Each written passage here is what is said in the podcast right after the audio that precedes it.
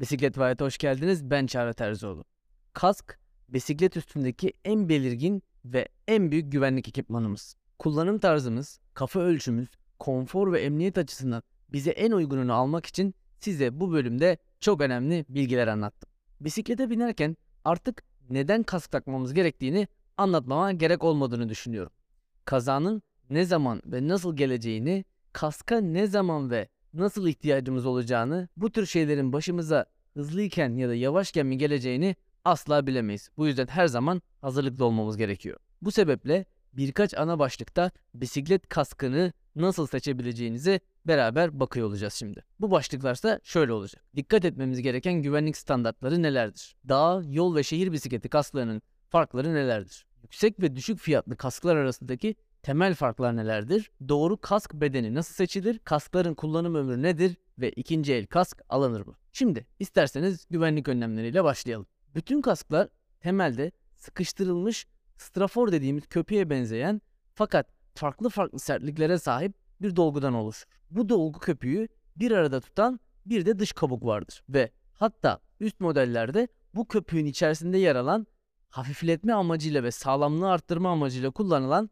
plastik ya da farklı türlü malzemelerden oluşan bir iskelette bulunuyor olabilir. Ayrıca kasların son parçası da kafamızda durmasını sağlayan bağlama ve ayar mekanizmasıdır. Farklı ülkelerin ve farklı birliklerin genellikle farklı güvenlik standartları oluyor. Mesela Amerika'nın emniyet standartları ile Avrupa Birliği'nin emniyet standartları birbirinden farklı olabiliyor. Fakat genelde büyük ve bilinen üreticiler en yüksek standartları kapsayacak şekilde yani bunların neredeyse tamamını kapsayacak şekilde üretim yapmaya gayret ediyorlar. Bu durumda kask alırken Türkiye için de geçerli olan e, Avrupa Birliği standartlarını göz önünde bulundurmamız gerekiyor. Bunlar nelerdir? EN 1078 pedallı bisikletler ve kaykay paten kullanıcıları için kasklara göre Avrupa standartları ve bildiğimiz CE bir ürünün Avrupa sağlık, güvenlik ve çevre koruma gereksinimlerini karşılayıp karşılamadığını gösteren etiket. Avrupa uygunluk işareti deniyor buna. Bunların olmasına, bu ikisinin olmasına dikkat etmemiz gerekiyor bir kask alırken en düşük seviyede. İkinci sırada da dağ, yol ve şehir bisikleti kasklarının farkları geliyor. Bunların arasındaki farkları anlatacağım size biraz. Aslına bakarsanız temelde bir tane kask alıp bunu her şey için kullanmak oldukça mantıklı geliyor. Ama burada önemli bir nokta var. Her sürüş tarzının kazası da farklı şekilde gerçekleşiyor. Yani şehir bisikletinde genellikle yaşanan kazaların darbe şekilleri dağ bisikletinde oluşan kazaların darbe şekillerinden ve yol bisikletinde oluşan kazaların darbe şekillerinden farklı olabiliyor. Bu yüzden de bu türler arasında güvenlik önlemi, güvenlik tedbiri farkları ve tasarım farkları oluyor. Şimdi aslında bunları anlatıyor olacağım size. Tabii ki bunun yanında havalandırma, aerodinamik özellikler ve ekstra çene koruması gibi özellikler de yol, dağ ve şehir bisikleti kasklarını, çocuk bisikleti kasklarını birbirinden ayırmak için yeterli şartları oluşturuyorlar ki günümüzde her bu üç ana başlığın bile kendi altında böyle kırılımları oluştu. Aero kasklar, zamana karşı kaskları, downhill kaskları, freeride enduro kaskları gibi. Ama temelde biz bunları yol, dağ ve şehir bisikleti kaskları olarak ayırabiliriz. Şimdi yol bisikleti kasklarıyla başlayacağız. Yol bisikletinde düşüşler genelde yana doğru ya da tepe üstü gerçekleşiyor.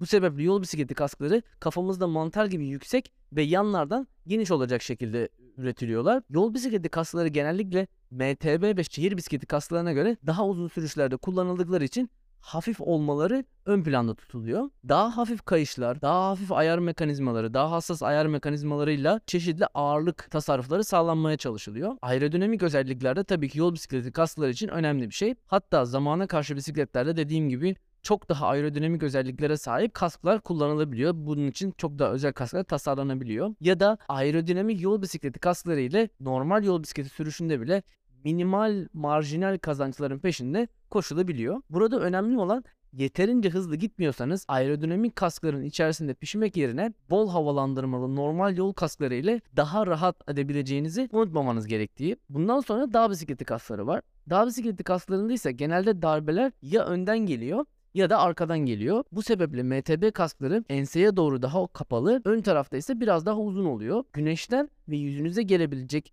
dal gibi dış etkenlerden korumak için de ön tarafta bir vizör olabiliyor. E, ayrıca e, havalandırma önemli olsa da kaskın içine taş, dal vesaire gibi girmesini engellemek için delikler, havalandırma delikleri biraz daha küçük tasarlanıyor. Hatta zaman zaman hava kanalları içerisine böyle fileler konularak içerisine böcek vesaire kaçmasının da önüne geçmeye çalışılıyor. Ağırlık yine dağ bisikleti kasları için önemli bir özellik. Freeride ya da downhill gibi ciddi sürüşler yapıyorsanız kullandığınız full face kasklarda karbon dahi kullanarak bu kaskların hafifletilmesine çalışılıyor. Çünkü kafanıza taşıdığınız kütle ne kadar küçük olursa boynunuza binen yük de o kadar az olmuş oluyor. Şehir bisikleti kasklarına geçmeden önce de şunu hatırlatmakta fayda var. Tabii ki de modeller yükseldikçe yani dağ bisikleti ve yol bisikleti kaskları arasındaki ayrımlar biraz daha silikleşmeye başlıyor. Ayrıca dağ bisikletleri kasklarını yolda, yol bisikletli kasklarını da dağda kullanabilmek çok da sakıncalı bir durum olmaktan uzaklaşıyor. Fakat şunu da unutmamak lazım. Yol bisikleti kaskları sizi kaldırımlardan, araba gibi düz yüzeylerden, kaldırım yüzeyi gibi büyük ve sert zeminlerden ve düz zeminlerden korumak için yapılırlar. Dağ bisikleti kaskları ise yerdeki taştan, keskin kayalardan, önünüze çıkabilecek daldan, ağaçtan ya da ağaç kökünden koruyabilmek için tasarlanırlar. Yani sizi korudukları şeyler temelde birbirlerinden farklıdır. En azından büyük markalar bu şekilde tasarımlarını yapıyorlar. Bunları göz önünde bulundurarak tasarım yapıyorlar. Bunu size garanti edebilirim. O sebeple kullanacağınız alana göre kas seçmek burada çok önemli bir rol oynuyor. Şehir bisikletlerinde ise daha çok düşük hızlarda yüksek şiddette farklı yönlerden gelecek çarpmalar oluşuyor. Yani mesela siz yavaş gidiyorsunuz ama bir araba gelip size çarpabiliyor Allah korusun. Ya da bir anda düşüp kaldırımın kenarına falan kafanızı vurabiliyorsunuz. Bu yüzden genellikle şehir bisikletleri kaskları enseden biraz daha kapalı ve şakak kısımlarından daha aşağıya doğru korumalı olacak şekilde tasarlanıyorlar ve yeterince havalandırma sağlayacak kadar deliğe sahip olmaları ön planda tutuluyor. Hatta bazı marka ve modellerde kış koşullarında kullanıldığı için böyle kulakları kapatan kulaklıklar ve arkada böyle e, flaşörlü lambalar bile yer alabiliyor.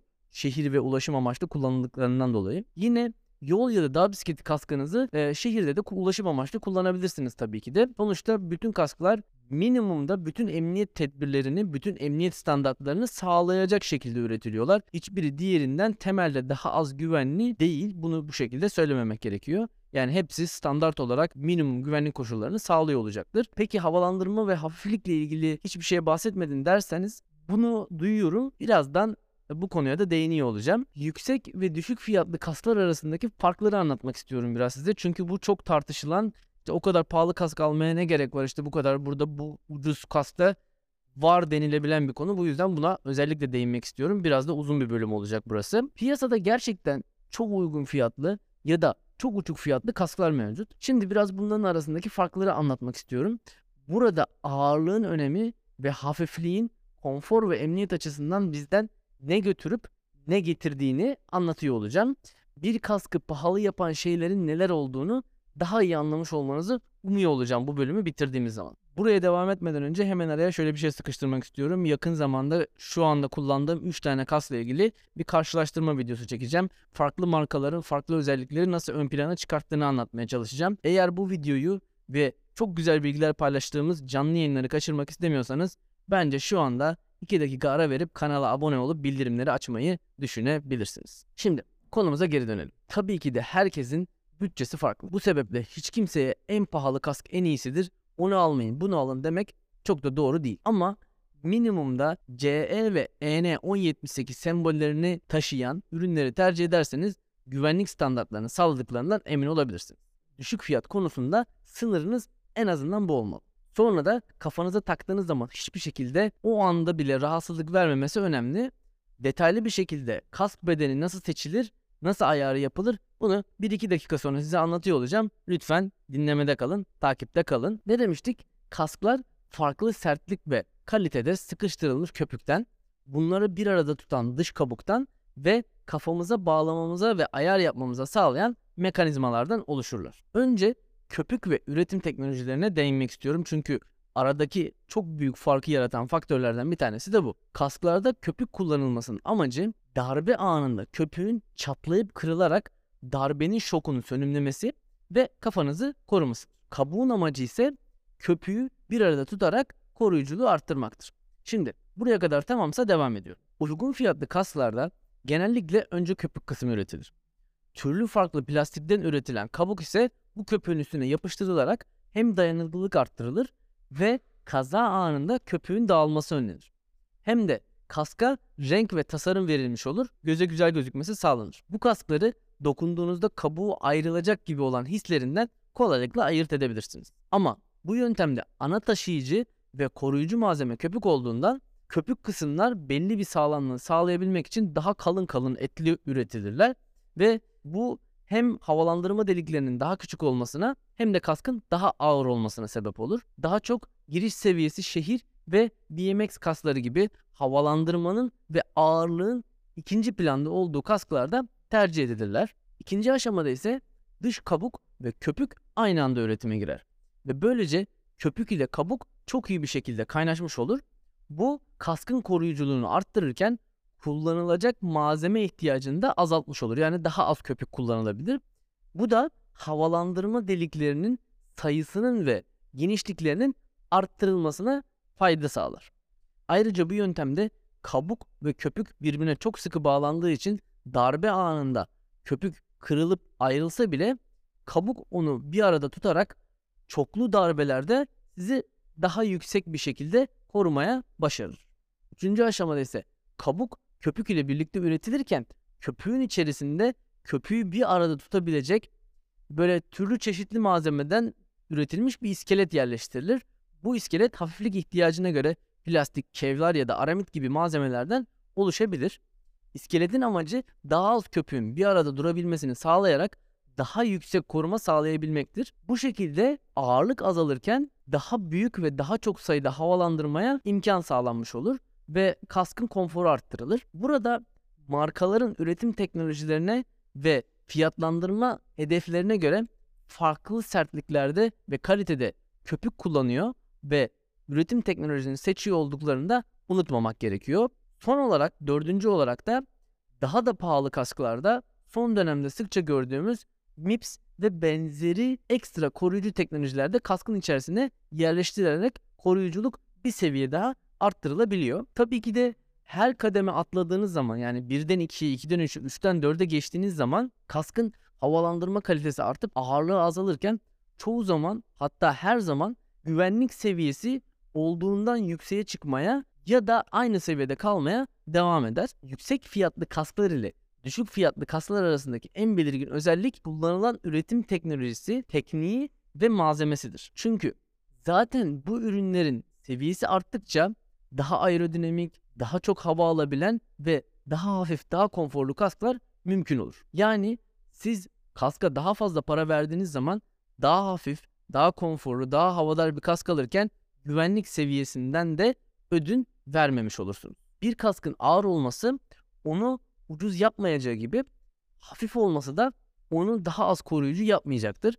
Ya da hafif olması onu tek başına pahalı yapmayacağı gibi ağır olması ucuz olacağı anlamına da gelmeyecektir. Bunları da unutmamak gerekiyor. Çünkü farklı kullanım tarzlarına göre farklı üretim sistemleri tercih edilebilir. Ne amaçla üretildiği, hangi teknik ve teknolojiler ile üretildiği ve hangi malzemeden üretildiği mutlaka kas kalırken değerlendirilmesi gereken konulardır. Burada güveni sağlayacak olan kısım kaskı üretenin hangi marka olduğu ve bu markanın güvenilirliğidir. Bu sebeple düşük ya da yüksek fiyatlı kask fark etmeksizin bilinen bir sorun yaşadığınız zaman kapısına gidebileceğiniz markaları tercih etmek kask alırken çok ama çok ama çok önemlidir bana sorarsanız.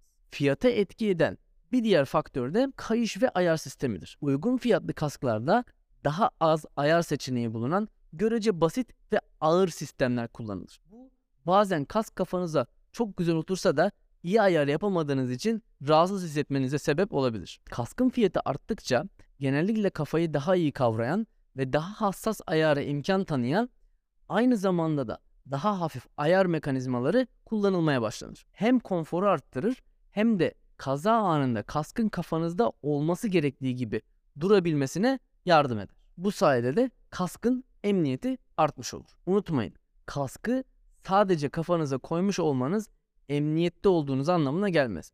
Aynı zamanda onu doğru şekilde kafamızda sabitlememiz gerekir. Bu arada kayışların kalitesi de çok önemli bir etkendir. Daha yüksek fiyatlı kasklarda daha hafif, ter tutmayan, daha yumuşak ve daha konforlu kayışlar kullanılır. Bunlar konforu arttıran aynı zamanda ayarı kolaylaştıran, sürüşü daha keyifli hale getiren önemli özelliklerdir. Kafamızda konforlu şekilde duran ve bizi rahatsız etmeyen hafif bir kask ile istediğiniz kadar uzun sürüşler yapabilirsiniz. Kask gibi kafamızın üstünde taşıdığımız bir ürün için 100, 150, 200 gram gibi ağırlık farkları sürüş uzadıkça eziyet haline gelebilir. Bunun yanında 10-15 gram gibi farklar göz ardı edilebilecek kadar küçük sayılabilir. Aynı şekilde kafamızı tencereye çeviren, yeteri kadar hava almayan, hızlı giderken ya da rüzgarlı havalarda kulağımıza sürekli ıslık çalan veya hava akışı konusunda zayıf tasarlanan kasklarda uzun sürüşlerde hiç de hoş olmayan bir deneyim yaşamanıza sebep olabilir. Bunlara dikkat etmek gerekiyor. Hangi standartlara, hangi kullanım amacına göre bir kask alacağımıza karar verdik. Fiyatını da neye göre belirlememiz gerektiğini anladık. O zaman şimdi kaskın bedenini seçmeye karar verebiliriz. Öncelikle basit bir mezura ya da ip yardımıyla kafanızın çevresini ölçerek işe başlayabilirsiniz. Ayakkabılarda olduğu gibi her marka bedeni farklı şekilde çağırıyor, farklı şekilde isimlendiriyor olabilir. Bu sebeple santimetre cinsinden beden aramak daha sağlıklı sonuç verecektir. Ayrıca kaskların şekilleri de bizim kafamız gibi farklı farklı olabilir. Kimisi yuvarlaktır, kimisi daha uzuncadır, elips şeklinde olabilir. Bu sebeple kafanıza takıp denemeden sadece ölçüsüne bakıp kask almakta biraz kör atış yapmak olacaktır. Aman diyeyim buna çok dikkat etmeniz gerekiyor. Evet biliyorum internet üzerinde uygun fiyatlı kasklar bulabilirsiniz. Ama bedeni yanlış olduğu için ya da size uygun olmadığı için 2 ya da 3 sefer ucuz kask almak bir sefer doğru kask almaktan daha pahalıya mal olabilir. Ayrıca kask alırken sadece bedenine bakmak yeterli gelmez. Uygun ölçüdeki kaskı kafanıza taktığınız anda hiçbir noktasında rahatsızlık hissetmemeniz gerekiyor. Kaskı kafanıza taktığınız anda herhangi bir noktasında minnacık bile olsa bir rahatsızlık hissediyorsanız, bir temas hissediyorsanız ya da bir böyle sıkışma hissi geliyorsa bu sürüş sırasında size çok çok çok daha büyük bir rahatsızlık olarak mutlaka geri dönecektir. Buna dikkat edin. Yani kaskı kafanıza taktığınız zaman asla ve asla sizi rahatsız eden bir şey olmamalı. İlk taktığınız andan itibaren kaskın bedeninin tam olduğunu anlamak için çok basit bir test yapabilirsiniz kaskı kafanıza takıp ayar sistemiyle tatlı bir şekilde bağladıktan sonra çok da fazla sıkmadan alt tokaları bağlamadan e, böyle kafanızı sağa sola sallayın. Kask kafanızda denge içinde duruyorsa düşecek gibi olmuyorsa o kaskın bedeni kafanıza uygun denebilir. Rahatlıkla alabilirsiniz. Doğru ölçüyü buldunuz. Kafanıza taktınız. Hiçbir rahatsızlık hissetmediniz. Sırada kayışları kontrol etmek. Kayışların üçgen kısmı kulak memenizin hemen altına gelecek şekilde ayarlanmalı ya da oraya yerleşmiş olmalıdır. Aksi takdirde kask kafanızda dengeli ve düzgün şekilde durmaz. Öne ya da arkaya doğru hareket eder. Kayışı ayarlarken araya böyle çenenizin altına iki parmak girecek kadar bir boşluk bırakmanız yeterli olacaktır. Daha bol ya da daha sıkı yapmanız sürüş sırasında sizi rahatsız edebilir ya da olması gereken emniyet seviyesini aşağıya çekebilir. Bunun yanında Tabi dikkat etmemiz gereken başka şeyler de var. Kaskı aldık, bedeni bulduk, gittik evimize. Her şey şahane.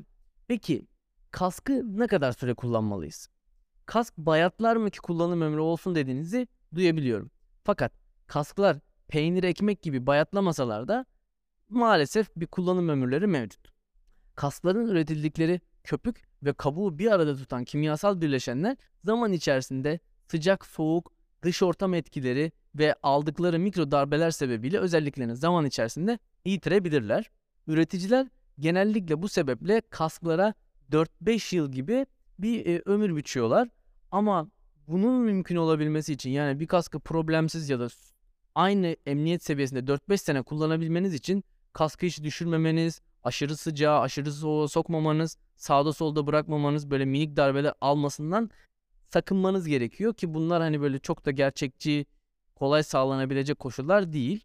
Bu sebeple bisiklet kaskınızı iyi kullandığınızı varsayarsak 3 ya da 4 yıl gibi bir süre içerisinde yeni bir kask almanızı ben tavsiye ediyorum. Ya da en azından iki kaskınız olursa dönüşümlü kullanırsanız da bu süreyi uzatabileceğinizi söyleyebilir. Tabii ki de bu kadar zaman geçtikten sonra kasklar un gibi dağılıp gitmiyor ama koruyucu özelliklerini kaybetmeye başlıyorlar. Tabii ki burada koruyucu özellik demişken önemli bir noktaya da parmak basmak gerekiyor. Kasklar darbe anında kırılarak kafamızı koruyorlar. Darbenin şoku köpük içerisinde köpük tarafından emiliyor, köpük kırılıyor ve kafamızın sağlam kalmasına yardımcı oluyor. Bu sebeple kaza yaptığınız veya çarptığınız, şiddetlice yere düşürdüğünüz bir kaskı ben mutlaka ve mutlaka değiştirmenizi tavsiye ediyorum. Kırık olması zaten kolayca anlaşılabilen bir durum fakat şiddetli bir darbe alan ama kırık gözükmeyen bir kask içerisinde bile küçük çatlaklar, sizin fark etmediğiniz çatlaklar oluşabilir. Bu çatlaklarda kaza anında Allah korusun beklenmedik sonuçlara sebep olabilir. Peki diyelim ki çok güzel bir kask beğendiniz, kafanıza taktınız, denediniz ama maalesef fiyatı sizin bütçenizin biraz üstünde ve o an onu almaya gücünüz yetmiyor. Ama baktınız internet ortamında bu kaskı ikinci el olarak birinin sattığını gördünüz ve bu kaskı almaya karar verdiniz. Sizce doğru bir şey yapıyor musunuz? Kask sizce ikinci el olarak alınabilir bir şey midir? Şimdi biraz da buna bakalım. İlk olarak şunu unutmayın. Kask hijyenik açıdan sadece tek kişiye ait olması gereken bir ürün. Çünkü kullanırken terliyoruz, çeşitli hava koşullarında kullanıyoruz. E, kafamız sürekli kaskla temas halinde oluyor. Evet içindeki ter pedlerini zamanla değiştirme imkanımız var ama şunu unutmayın. Şu anda bile yüzünüzde milyonlarca mikroskopik canlı yaşıyor. O kaskın üstünde sizce neler yaşar neler yaşamaz bunları tekrardan hatırlamanızı istiyorum. Yani kaskı e, böyle sanitize edemezsiniz %100 şekilde. Bundan sonra da güvenlik faktörü yer alıyor. Tabii ki de düşmüş özellikle darbe almış bir kaskı kesinlikle ve kesinlikle almamalısınız üzerinde böyle bir iz varsa. Fakat ya satıcı bu kaskla bir kaza yaşadıysa ya da kendi bile farkında olmadan kaskı böyle bir metreden düşürdüyse, taşırken düşürdüyse ya da kaskın üstüne bir şey düştüyse ve kullanıcı, satıcı bile farkına varmadan kaskın içinde bir hasar kırık meydana geldiyse ve bunu siz e, alırken göremediyseniz kaza anında başınıza gelebilecekleri düşünebiliyor musunuz? Evet biliyorum para kolay kazanılmıyor ama kafanızı korumanızın bedeli de bence o kadar da küçük olmamalı. Kafanızı korumanızın bedelinin ne olabileceğini siz kendiniz karar verebiliyor olmalısınız. Çok beğendiğiniz ikinci el bir kask almak yerine daha uygun, daha alt model bir kaskı sıfır almanızı ben kendi açımdan sizlere e, şiddetle tavsiye ediyorum bu sebeple. Evet, böylece bu bölümün de sonuna geldik. Yeni gelecek olan bilgi dolu bölümleri kaçırmamak için kanala abone olup bildirimleri açmayı unutmamanızı rica ediyorum. Paylaştıklarımı faydalı buluyorsanız arkadaşlarınızla paylaşmayı unutmamanızı rica ediyorum. Bir sonraki bölümde görüşmek üzere bisikletle kalın.